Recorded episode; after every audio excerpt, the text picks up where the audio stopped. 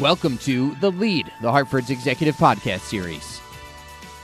One of the things that really has stuck in my mind about that conversation is you talked about the um, career journey being something that's more a lattice than a ladder. Can you can you just um, reflect on that for us? Absolutely. People have heard me say this before, but it bears repeating. I have always thought of a career journey as a, a building a strong foundation first because the higher you go on the ladder and you look down it's it's quite a ways to fall.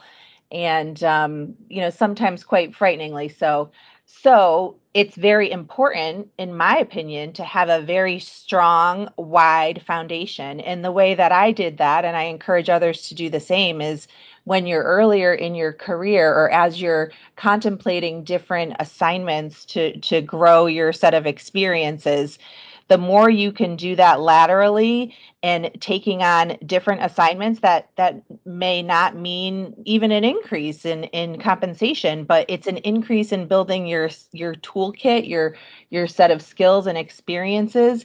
Even as an HR business partner for example working with one particular client could make a job so different than working with another particular client.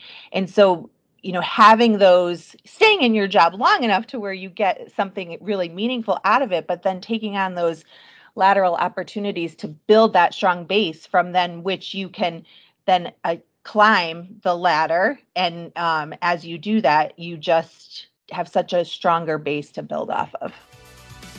This has been the lead the hartford's executive podcast series